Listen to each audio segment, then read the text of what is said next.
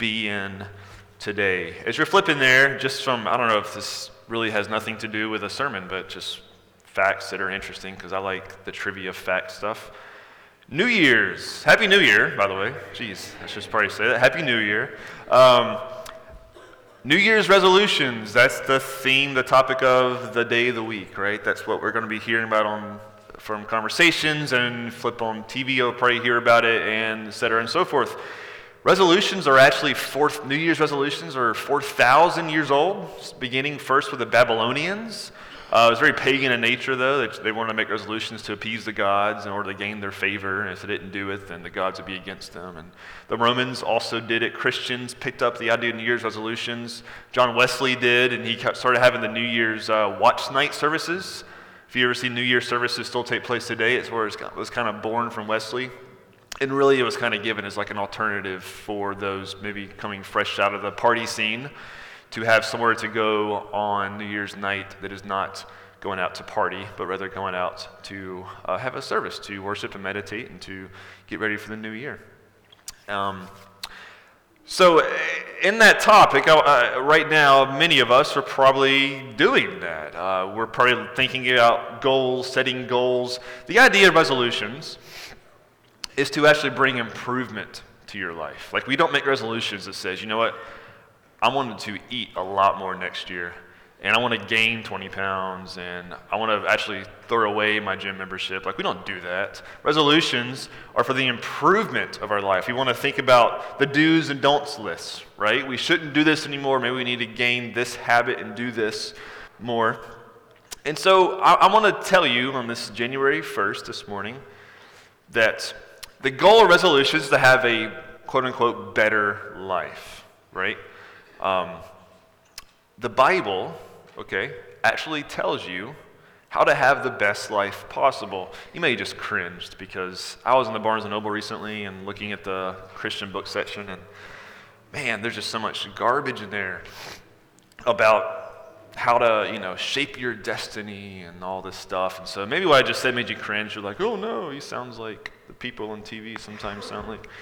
But the Bible really does tell us how to have the best possible life. And if you're, if, if you're looking at 2017, you're saying, I want to, this year to be the year of years, like the, the year that's just the best year that I've ever had.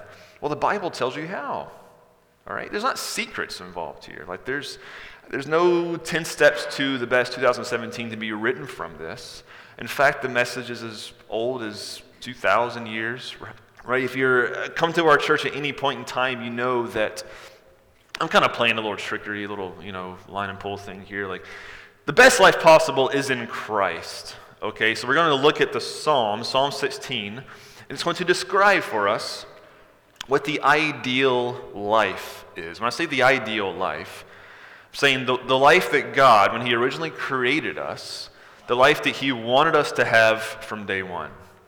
Like if there was no sin, no curse from death, and He was physically with us, what would life look like?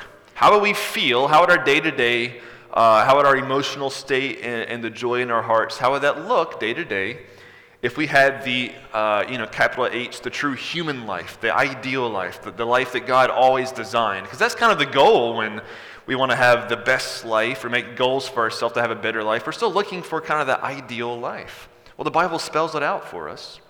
And I'm stating now that it's we're going to see how the ideal life is in Christ and how he lived the ideal life. We're going to look at what that means for us to have it in Christ. But first, we're going to look at Psalm 16 and walk through this together. Now, the Psalms are the prayer book of the Bible. This has really transformed my life. I know I'm Alex and I, my wife, we talk about it continually. The Psalms um, are this vast treasure. It, it, you know, I'm still young, but I, I, you know, I've been a Christian my whole life, and so I, I almost for the first time, it, you know, it's, it's, so great when you learn something for the first time, and you're like, and you feel like there's a whole like world of information just like at your fingertips that you don't know. You ever get excited about that? It's like I never knew this. I don't know, maybe it's just me, but the Psalms, I feel like are, are being unlocked for me for the first time because this massive book in the middle of the Bible, like 150 chapters, okay, they are they cover essentially what Tim Keller says, and I think it's true, Essentially, any emotion you may feel in your life is mentioned and covered in the Psalms. And they're written um, like kind of like journal entries and kind of a threefold way that you can read them. The, the, the David composed many of them, but the Psalms are really written um, as means of uh, whoever wrote the psalm is they're expressing something kind of to the Lord, right? They're also expressing uh, kind of direction and instruction to their audience, but there's also an element that when we read the Psalms, it's kind of like to be our words, right? As if you're praying these back to God. And so the idea of read the Psalms is to let the Psalms be your words, let it shape your prayer life when you approach this. And I believe once we realize the Psalms are that way, geez, like every day I find myself just reading two or three and just praying these back to God because there's just, it covers any emotion you may be feeling. If you do it all throughout the year, you'll be, have prayed and walked through any emotion you may be feeling throughout that whole year. So if you have not done that, please do that. There's lots of books by Donald Whitney and uh, Donald Whitney and etc. Uh, from others about how to pray through the Psalms and I really encourage you to do that. So Jesus did it on the cross. You know, my God, my God, why have you forsaken me? That Psalm 22. He was actually praying that back to the Father as he was on the cross. So Jesus even did this. So please do that. I want to walk through this with you together um, and let these words, if they were our words, um, how would we look at Psalm 16? So um, let me pray for our time. Jesus, your word is just that. It's a vast treasure house of just um, your revelation to us, Lord. Um, thank you for your son, Jesus, who, upon his arrival or in his life and his death and his resurrection, has given color and, and meaning and fulfillment to all the things that you told your people, Lord. So thank you for him. I, I pray that um, uh, we would really see that the, the, the meaning of the psalm and as we're thinking through our new year what would it mean to have the life that is mentioned in this psalm in 2017? So be with us now, Jesus. We pray this in your name. Amen. All right, so I want to start verse 1 in Psalm 16. It says, Preserve me, O God, for in you I take refuge. This is a psalm of David. And as he starts, it starts off with a cry. Preserve me, O God, for in you I take refuge. If you're coming to God and you're saying, Preserve me, then there's a struggle.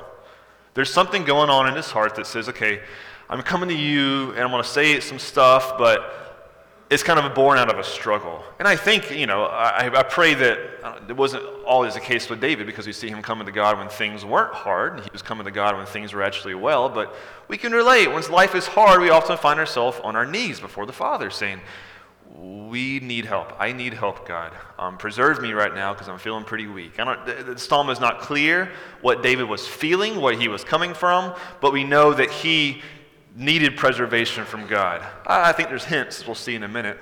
He says, Preserve me, O God, for in you I take refuge. Guys, and we see how David's understanding of God was the foundation of his coming to God in this next verse. How, and this is important for you guys to understand, We'll be walking through some, some uh, pretty big theological things this morning. How you understand God to be will be the foundation of your coming to Him. So if your understanding of God is not based off of what this is, then um, you're not going to be coming to God with, with, uh, with prayers that he, uh, he would bless or that even He would hear. Uh, there's verses in the Bible says He doesn't hear some prayers. And you're like, oh, I didn't know that. Well, it's in Scripture. So we, we need our prayers to be fixed on this, and your understanding of the God you're coming to to pray to be fixed on this. All right? And this, this is what David says in verse 2 I say to the Lord, You are my Lord. I have no good apart from you in verse 2. Our English translations, if you look, you, you know, you see capital L O R D. That's the personal name that God gave to himself to Moses. Yahweh It means I am who I am. It means I am, you know, millennia ago, I am a millennia tomorrow. I, I have always been. There was no past, presence, or, or tenses to God. He, he, he can say for all of time, I am. And that's what that name means. And David says, I say to Yahweh, You are my Adonai, you are my Lord, you are the one who rules my life. He says, I have no good apart from you. That statement could be read quickly without really thinking through what David is saying. I have no good apart from you. I want to take a minute to try to define what the Bible defines as good. The Hebrew word here is tob, uh, if you were to pronounce that. And it covers really anything in Scripture that you would say is good. I'm talking about like just your, your, your day-to-day life, the things like, oh, this is good. Listen to the various uses that this word is, uh, the different versions of it at least, is used throughout the Bible and the Old Testament to refer to good things. Uh, this word is used in Genesis chapter 2 about the gold found around the Garden of Eden. It was pleasant, it was agreeable, right? This is good. The gold is good. Um, things to the sight. In Genesis chapter 6, it talks about that really bizarre passage of angels and humans and somehow whatever happened there. You can read it for yourself and don't Google it because you'll find some really weird stuff. But it said the daughters of men were very fair, right? They, they were very beautiful in appearance. Uh, if, if you look at your wife and say, well, she's beautiful. Um, that word good, I didn't mention this a minute ago, Tob, actually, the short definition is beautiful. So, so we're, we're saying that things to the sight we can call good, to the taste. The food in Eden, the food in the Garden of Eden, Genesis chapter 2, was described as beautiful, described as good. So things to the smell of time. We just entered a joyous holiday. There are such things as good times, as used in 1 Samuel 25, referring to a festival, a festival day, like a festival that was happening. This is a good day. There's good places in the book of Esther talking about uh, uh, rooms in the palaces that were good rooms. Uh, maybe you have a favorite room that you have to sit in and read a book in. That's a good room, right? Of persons, 1 Samuel 29, of words or messages you may hear in Proverbs 15. The idea is that anything, this is huge. Like this is such a huge thing. So if there's anything in life she would say is good, right? The idea David's presenting is that that is from God Himself, right? Like last Tuesday, for example, I think it was Tuesday. I took a few days off this week and I went outside and it was like May 1st. It was amazing. It was like a spring day. And we were like, we're getting our kids out of the house because they're going crazy. So we took them to a park and we were walking around our short sleeves. And I found my heart going before God to say, thank you for this good day. It's a warm day in December. Thank you. Right? That was from God. David is saying anything good to be enjoyed in this life is from God. And therefore, now he's setting up some filters for us if, if, if we are catch what he's saying. He's really saying that if your joy from these good things in life isn't yet fulfilled until first you realize that its source is God. Right? He sets up a filter here to say anything good in this life, this is God right here. So if this good thing's over here and I'm enjoying something right here, I'm, I, am i am uh, sorry, God is right here and I'm enjoying something back here, then I'm looking through my God lenses, per se, to see that this good thing is found and its source is from God and it's a blessing from God. And anything good you may say you have in this life, David says, is from the hand of God alone. Now, if that's the case, what does that mean about the very nature of God? That He is a good God. If God loves to give His children good things, that means that His very nature, He is a good and loving God who loves to see his children enjoy good things. Right? But we find ourselves, this is when sin can happen, when we enjoy things and we forget about God and we, we can make good things become ends in themselves. Right? We're going to see what David says in, in just a minute about that. But again, I want to state this your joy in life isn't yet full until first you realize that the goodness of what you're enjoying is fulfilled in God. Right? So, therefore, you are to enjoy God first before you're to enjoy anything else. And it makes other things to enjoy in this life even better when you realize, wow, the great, good God of all things has provided this good thing for me. Thank you, God. And I can really enjoy this thing now a good book, a music, whatever it is. It's from the good God who loves to give you good things. And Calvin actually flipped this around and says that if anything good is from God alone, then we got to remember we can't bring anything good to God. So even when you look in your own life, right, in your own uh, achievements or, or things, uh, good deeds that you may have done, right, uh, Calvin is, is so far to say that even those good things, if they're only found in God, means that those things are even sourced in God. So you can't even attribute that to yourself, right? Especially if you're a Christian. We'll look at that in a minute. And so um, David goes on to verse 3, and he says, As for the saints in the land, they are the excellent ones in whom is all my delight. So there's, there's two things here. I think David kind of he, he sets up his audience here. Right? I think there's two things he, he states here. In stating that for the saints in the land, they're the excellent ones in whom is all my delight. If, if um, we know that to enjoy God, right, David is also indirectly now saying if his delight is in God's people, then there's, a, there's an aspect of enjoying God will require you being in the midst of his people to enjoy God. We see also in the New Testament to serve God, right? Jesus says, if, if you've given a, a cup of cold water to someone in my name, you have done it for me, right? To really to serve God becomes uh, through the avenue of serving his people. And so David is kind of stating that, but I think he's really stating, he's, he's saying um, the Hebrew can kind of go both ways, and I, I don't actually know, ins, no translation is inspired. I disagree with the ESV translation in this verse. Uh, when it says, as for the saints, I think the word should be really uh, to the saints in the land. He's, he's speaking something to them right now. He kind of transitions. He says, Hey, guys, uh, the people of God, I want you to listen right now. I enjoy you guys and I have a dear love for you. I need you to listen to something right now. And he goes in verse 4 The sorrows of those who run after another God shall multiply. Their drink offerings of blood I will not pour out or take their name on my lips. He gives a warning, right? So he says, if, if, if you want sorrow, go chase after other gods because they will continually multiply. So he does some comparing, some contrasting, right? There's all the good we have in life is found in God. If you end up, and I, you know, look at this way.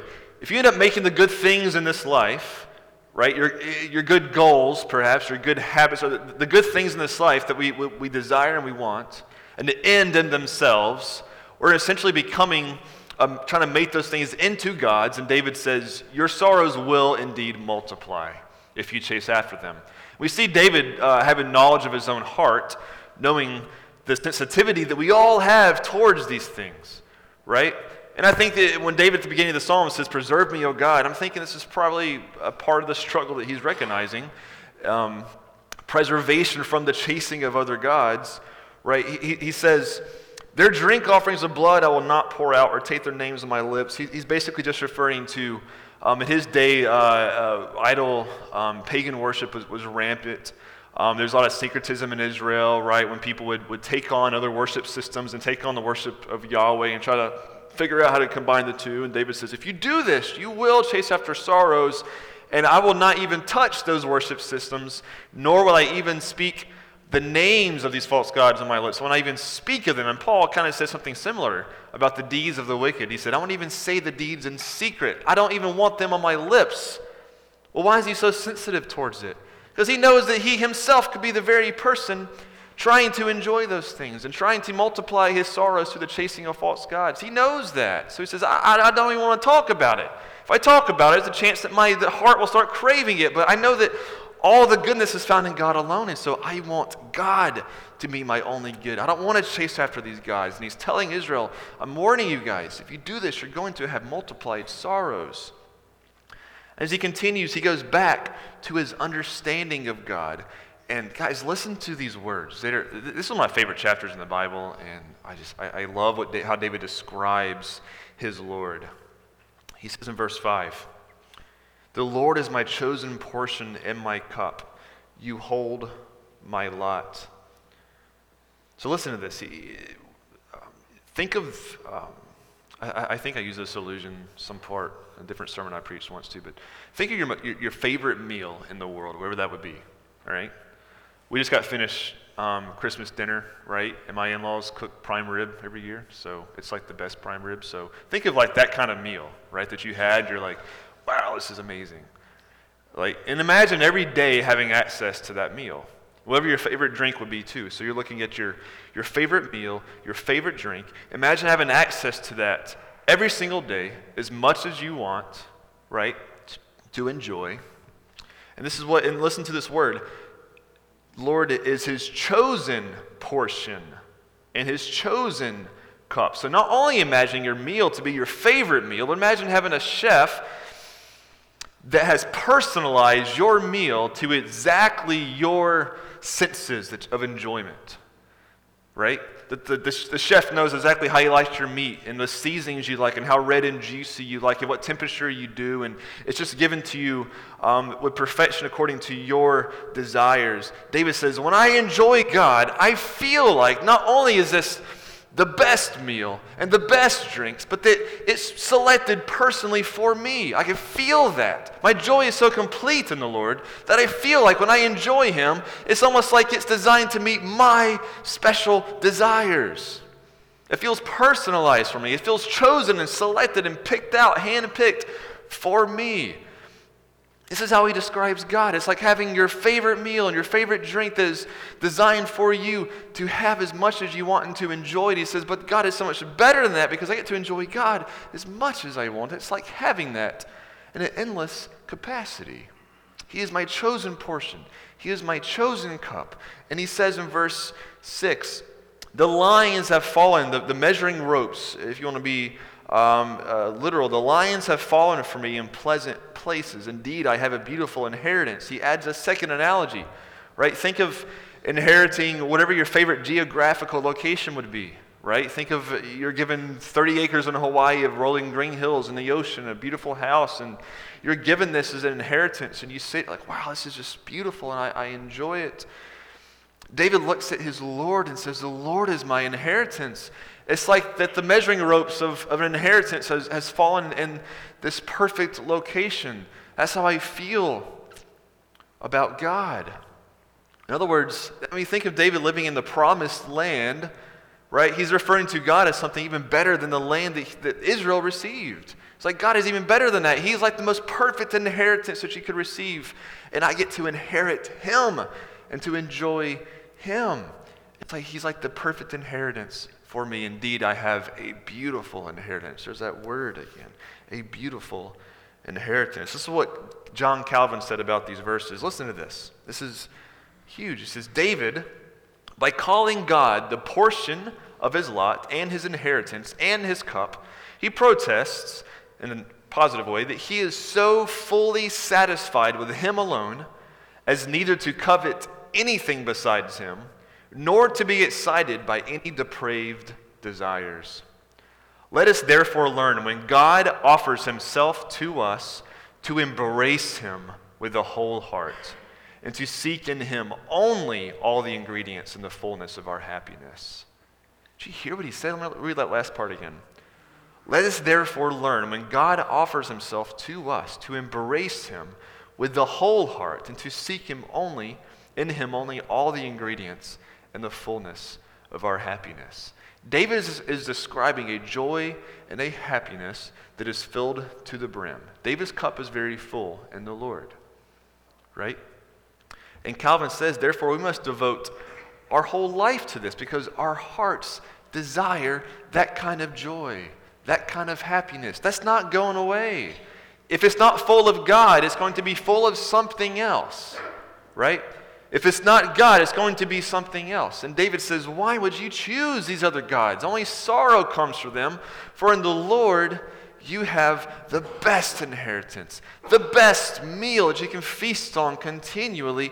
Why would you chase after other gods? As you're thinking through the new year, you're thinking through how to have the best life, right? The best uh, goals and how to shape your life to be better and better for 2017. David would call us to say, You need the Lord and Him alone to be your all encompassing satisfaction, that you will not allow your hearts, like John Calvin said, to get excited after depraved desires, right? But you will seek to train your heart to say, All of my joy is to be found in Him and Him alone. But we know that that's hard, right? Listen to how David goes in the next verse. This is what he says. And I think he, he realizes, like, yeah, I, I know this is what's true of our Lord. This is what he says. It, it takes all of him. He says, I bless the Lord who gives me counsel. In the night also my heart instructs me. Right? He knows that uh, through this life, God is giving him counsel. He worships, thank you, thank you, Lord, thank you, Lord. He says, but also at nighttime, my heart is still instructing me.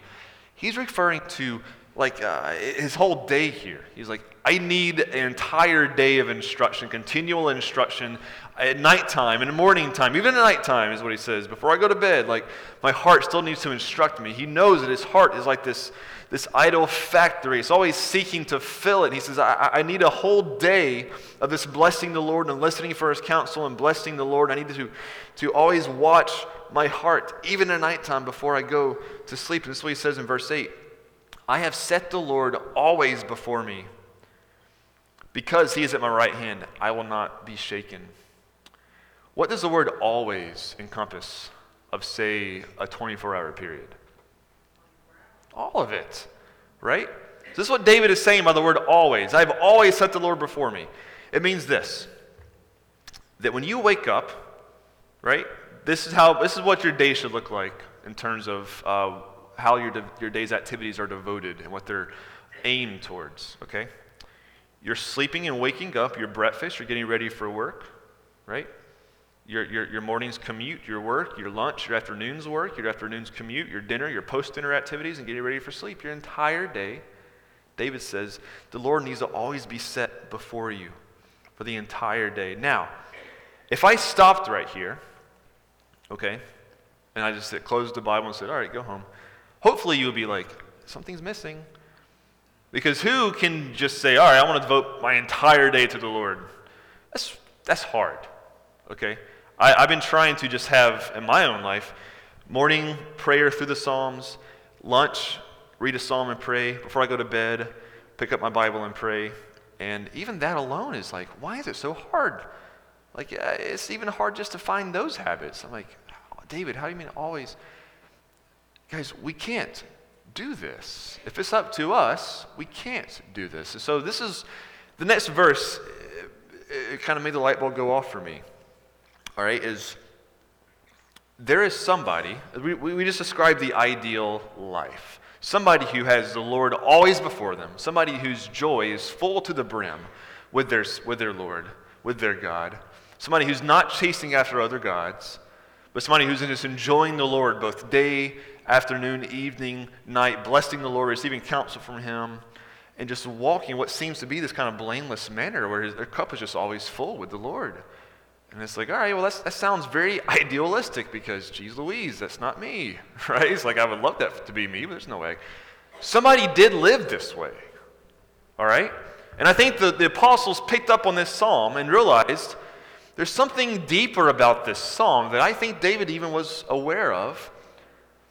That yes, we can't do this, but there, David, I think, knew that one day a holy one from God would come who actually would have the ideal life who would have a life and li- would live it as a human being in accordance to what God originally designed before the fall ever came.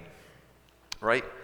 Peter and, and, and, um, and Paul pick up this psalm and naturally quote the next verses verbatim in Acts 2 and Acts um, 13.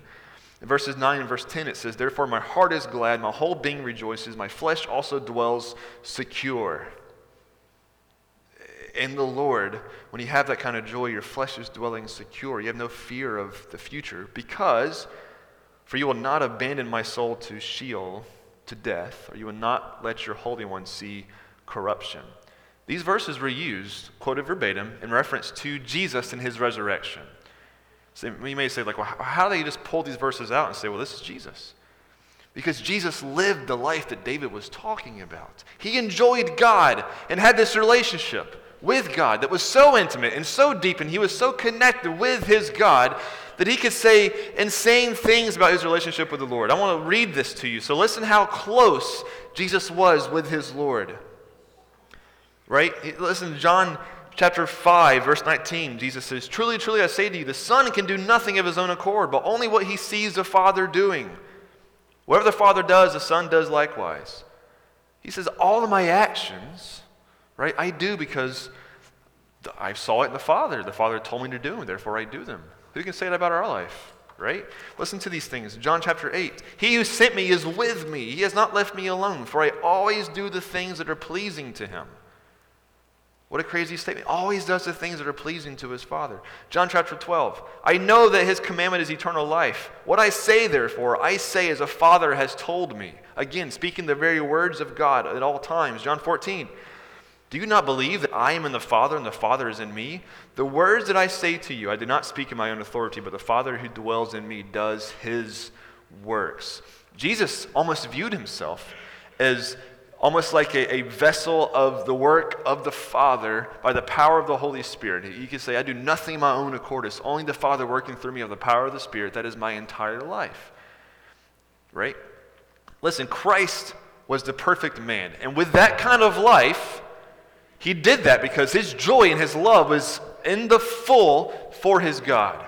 His joy and his love, a, joy and a love that we can never have because of our sin and our sinful nature, he had, and he enjoyed his God so much that everything he did, all of his actions, his life, his words, his everything, was for and from his Father. So Jesus lived this kind of life. He had unfettered access to the Father. His lot was God and God alone. So they may say, okay, well, that's great. What does that mean for you and I? Well, the New Testament uses this phrase literally more times than I could even quote here that we are in Christ, okay? God, this, these truths are just uh, so amazing. We are in Christ. So when God sees Jesus, this is what the, the, the particular role of Christ was that he was our representative. So the life that he lived, Okay? All the things he did in his life, all of his, all of his achievements, his successes, and everything, God saw as belonging to us. That is, when Christ had that kind of relationship with God, and that kind of joy, that in Christ, God says, now that can be available to you and I. Because Christ found that, his perfect righteousness, he never sinned, never faltered in his life, right? The Bible says, in Christ, we can experience and enjoy his achievements that he did on our behalf. Right? The Spirit, uh, Wayne Grudem said it beautifully. He said, the Spirit, in a way, starts reproducing the joy that Christ experienced in his life from his perfect righteousness. By the Spirit, we, we have that begin to be reproduced by the regeneration and power of the Spirit that we are in Christ and we can now experience the joy that he had because it is now given to us in Christ. But something else also happened that something else was taken from us and given to Christ. Our failures, our sins, the things, the sorrows that we, we receive from chasing after other gods are removed off of our shoulders and they were placed on Christ's shoulders so that he was on the cross, he died for the very things that we find ourselves wrapped up in continually that keep us from living the life that God originally designed us to live, to enjoy him forever and never. All of our failures became Christ's failures. Think about this. All of our sins and the things that we get wrapped up in that keeps us from having the fullness of joy in our Lord were placed on Christ's shoulders. The innocent man, the one who never did any wrong, he suffered what you should have suffered in order that he says these things about what is available to us in Christ. It says in. Um, um, uh, it says that uh, John 15, 11, these things, this is Jesus, I've spoken to you that my joy may be in you, and that your joy may be full. John 16, until now you have asked nothing in my name. Ask and you will receive that your joy may be full. When we are full of God by the power of the Holy Spirit, we begin asking things that are uh, good things in His name. That's when we find the fullness of joy because God is at the center of our heart. John 17, for now I am coming to you, and these things I speak into the world, that they may have my joy fulfilled in themselves. Guys, in Christ, in his death, Galatians 2:20 it says, "When Christ died, you and I died." But when he was raised in newness of life, in Romans um, chapter 6, it says that we also can now walk in newness of life. This somehow we are in union with Christ. Many theologians call it the mystical union because I can kind of stumble in my words in describing how is it that we are in Christ. God thinks of us as belonging to Christ. When we believe in, in, in, the, in, the, in the salvation, in the death of Christ that is for your sins, you are indwelled with the Holy Spirit. And somehow He brings us in union with our Savior, that He changes your heart, and you begin desiring the things that Christ desired. You begin desiring uh, the things and loving the things that Jesus loved, which is His Father. And you find yourself wanting to be full in the things that Jesus was full of. We can look at Jesus and say, Jesus, you had the ideal life. And in you, I can find the joy that comes from that life. I can't do it on my own. I can't do this on my own. Only in Christ can I find this kind of fulfillment of joy. Only when Christ is my Lord and my Savior and He rules all of my life can I find this joy. Right? And even in our sin, the most beautiful thing is that's the case, but even when we sin, we can still get up and look to our Father and say, I can still find joy in you because this is forgiven, it's cleansed in Christ. I can boldly come back to our Father and say, This sin will not separate me from you. I can still be joyful even now as I seek repentance in the newness of life. I can still walk in joy. It's not up to you to have this joy ultimately, right? Because in our successes, in our failures, the joy is still offered to us, and that is called grace. That is called grace, that we can peel ourselves off the floor when we fail and say, Lord, I still need you and you still accept me. I can still find joy in you in this moment. And when you're, when you're walking in faithfulness, you can say, God, this, this is wonderful. Thank you for giving me the joy that comes from this. As we look at the last two verses, this is what we see in Psalm 16. You make known to me the path of life. In your presence there is fullness of joy. At your right hand are pleasures forevermore. That perfectly describes the life of Christ. Um, uh, and it gave, the, the, apostles had glimpses of it when somebody asked Jesus once, Why do your apostles not fast? And he said, Well, um, why would they fast when God is with them? Because right now they're the fullness of joy that they're here, that they're with me. Like, like when I'm gone, later they'll seek me and then they'll fast, right? But right now I'm with them. So the apostles had this kind of picture of fullness of joy. But it hit me this morning reading this. Who is at the right hand of the Father? In your presence, there's fullness of joy. At your right hand are pleasures forevermore. Who's at the right hand of the Father? Colossians 3 If you have been, been raised with Christ, seek the things that are above where Christ is, seated at the right hand of God. Where are pleasures forevermore to be found? In Christ and in Christ alone, for he is at the right hand of the Father. By the indwelling of the Spirit, you can experience the very presence of God to be with you continually, even though it's in a limited manner because we still have sin. And David is writing this psalm from a place of struggle. We're still struggling, but we can, we're offered a glimpse today of the fullness of joy by the indwelling of the Spirit, by all of what Christ accomplished. We can find the joy that He found in Him by the Holy Spirit. And in Christ, at the right hand of the Father, we are offered the fullness of joy. So, as we look at the end of our sermon here, as we wrap up, you can have the best year you've ever had, the most joyful year you've ever had in 2017. It is not by self help books or not by doing the right things or not avoiding the wrong things or you know, there's helpful things you may, you know, should do and etc. But the fullness of joy will not be found in those things. In Christ, you can have the best and most joyful life a joyful life and the best life that is not based on circumstances, that is not based on what may befall you in 2017, that is not based on what may come or what may not come 2017. It's not based on those things. It is based and found in Christ alone.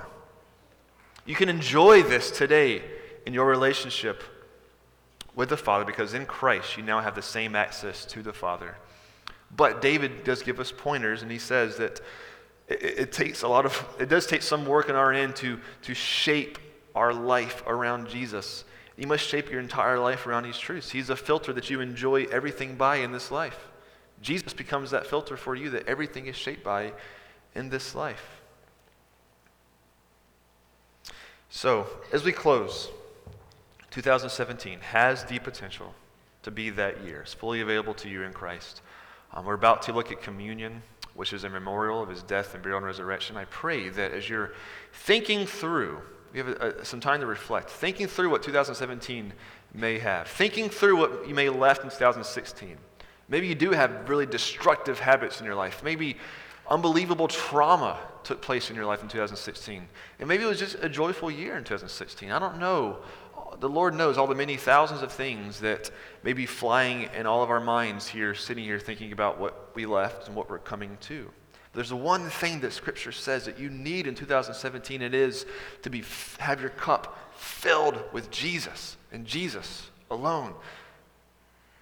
To not have your joy in life based on your circumstances or your achievements or your failures. To look at your union with Christ through your faith in Him that was a gift to you by God. and to say, that is what I need for 2017 before I do anything else. I must have Jesus. Lord, thank you for these truths. Um, as hard as, the, as difficult as they are, Lord, we know that um, I, I, think of the parable of, of the man who um, just fell on his knees and just beat his chest and cried out, Lord, have mercy on me, a sinner. Lord, that's where this begins, is just realizing we are sinners and we are in desperate need of your mercy.